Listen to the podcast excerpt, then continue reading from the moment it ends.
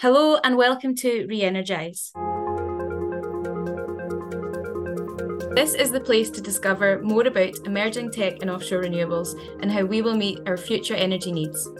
My name is Charlotte Strang Moran, Project Engineer at ORE Catapult, the UK's leading research and innovation centre for offshore renewables.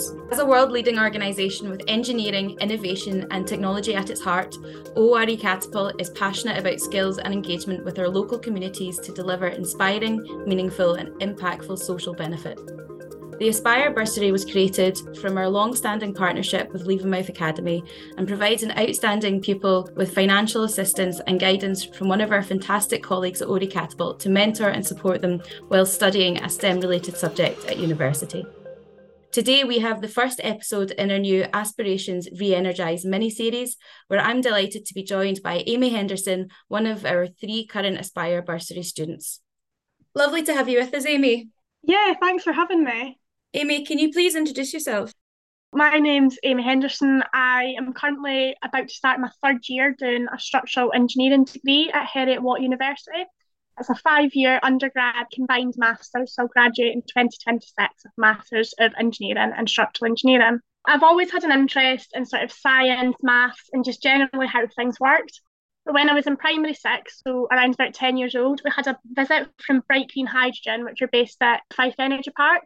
They came into my school and ran a workshop all about renewable energies and some other bits and bobs, general engineering STEM things that I thoroughly, thoroughly enjoyed. One of the tasks that we did was about hydrogen powered cars and they explained how everything worked. And it was so cool to see that we were pumping water into this little car and then we got to race them, which everybody absolutely loved. But the thing that I enjoyed the most was the other task, which was around wind turbines. They set us up into groups with model wind turbines and a fan, and it was our job to investigate the number of blades and the best angle on the blade to make the most like sort of efficient turbine. I love this. I was absolutely in my element, problem solved my way through it, had a great time, wouldn't let anybody else in my group join in. One of the guys that was running the workshop noticed I was having such a good time and came over and started talking to me a little bit more in depth about sort of renewables and engineering and stuff.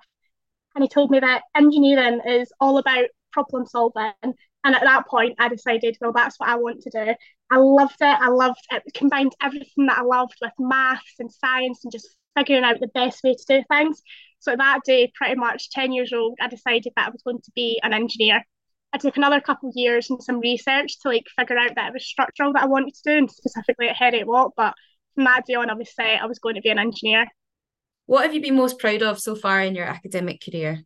So there's been a couple of things that I've been really proud of. The first, obviously, being that I got straight A's through my Highers, which was in COVID. I was immensely proud of myself for that. And the second sort of obvious one is that I got five unconditional offers to university, two of them being at my dream university, which is Heriot Watt. I was really proud of myself that all the hard work I'd put in, literally from primary school, had paid off. I was going to get to be where I wanted to be. More recently, though, I did a project with uni where we went out to the Civil Training Centre in Bathgate and we built a 12 metre span bridge all the way up from excavations to handrails. Obviously, we were supervised by people that actually knew what they were doing, but they gave us all individual roles that we could sort of play on during this project. My role was the project director, which meant that I was leading my group through it from start to finish. Over the course of the project, we had like many ups and downs as you would in a real construction site. And one of the people that were running it said to me that being the project director, I was the one that had to deal with all like the shouting when things went wrong and all the problems that needed to be fixed. But I was also the one that could stand back at the very end and say, We did it. I led the team through all the way from start to finish. And being able to stand back and look at that finished bridge and say that was an unbelievably proud moment for me. It was so great to know that like I'd played such an important role in making it happen. So, as part of the Aspire Bursary, you get to connect with some great people. Has the Aspire Bursary and working with your mentor helped you overcome challenges? Definitely. So, the advice that Charlotte has given me right off the bat has been invaluable. She's been so good to give me a little helping hand and tips and tricks on things that I've needed a hand with. I find that I can get myself quite worked up during exams and deadlines and stuff, but it's great having Charlotte there, knowing that she's been through it and you can make it out the other side. So although I obviously do know that, it's, it's really good to see and be reminded of that. Charlotte is also pointing me in the direction of some really great resources, one being the Institute of Structural Engineers. where they have on their website a bit that I can collect everything that might be useful for my chartership in the future, which was something that I hadn't even thought about considering for many years, but she pointed that out that it would be really useful to start now. It's just so useful to have somebody that has done it all and can talk me through it and just somebody there to ask the questions that might seem a little bit silly questions to everybody else.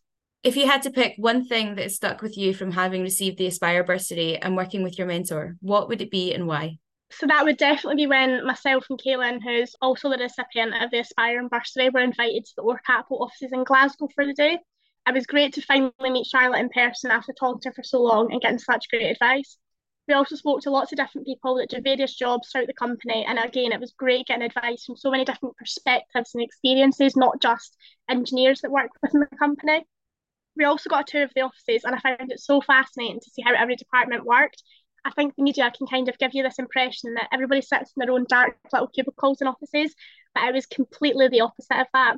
There was photos of wind turbines all over the walls and scale models dotted around the office, and it was so cool and interesting to see. It was just a really lovely, relaxed environment, an overall great day, and I learned loads. So, Amy, what advice would you give to students considering a STEM subject?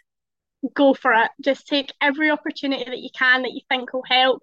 Be curious, ask questions. STEM is all about how the world works. So the more that you know and you've asked your teachers and researched, the better position it puts you in.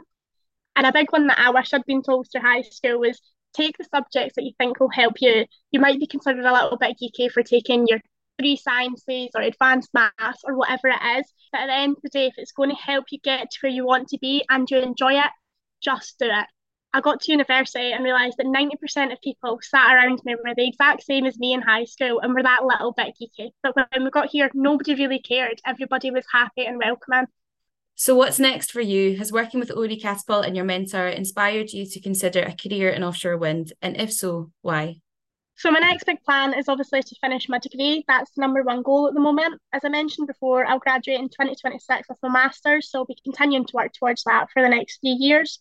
I'll also be starting to look at getting an internship or work placement this summer to gain some real world experience and create new links with different companies and organisations. As well as lots of studying, I'm also planning to just have some fun through uni and get through it in the best way possible. I'd definitely say that working with OR has made me want to consider a career in renewable energy even more. It's been something that I've always had an interest in, but I didn't really know how it worked in the real world. Offshore wind in and of itself wasn't something that I'd looked at specifically or knew much about, but it's 100% something that I'll look into when the time comes. I think working with ORE Catapult has really opened my eyes to see how important renewables are becoming and particularly how great an option offshore wind is for that. I've also found it fascinating to see how many different disciplines and strengths go into projects and working with a company like OR. Amy, thank you for taking part in this episode for our Aspirations Re Energize mini series. It's now time to de energize. You can also find more about ORE Catapult and the Aspire bursary at ore.catapult.org.uk. And don't forget to follow us on Twitter and LinkedIn at ORE Catapult and on Instagram at ore.catapult.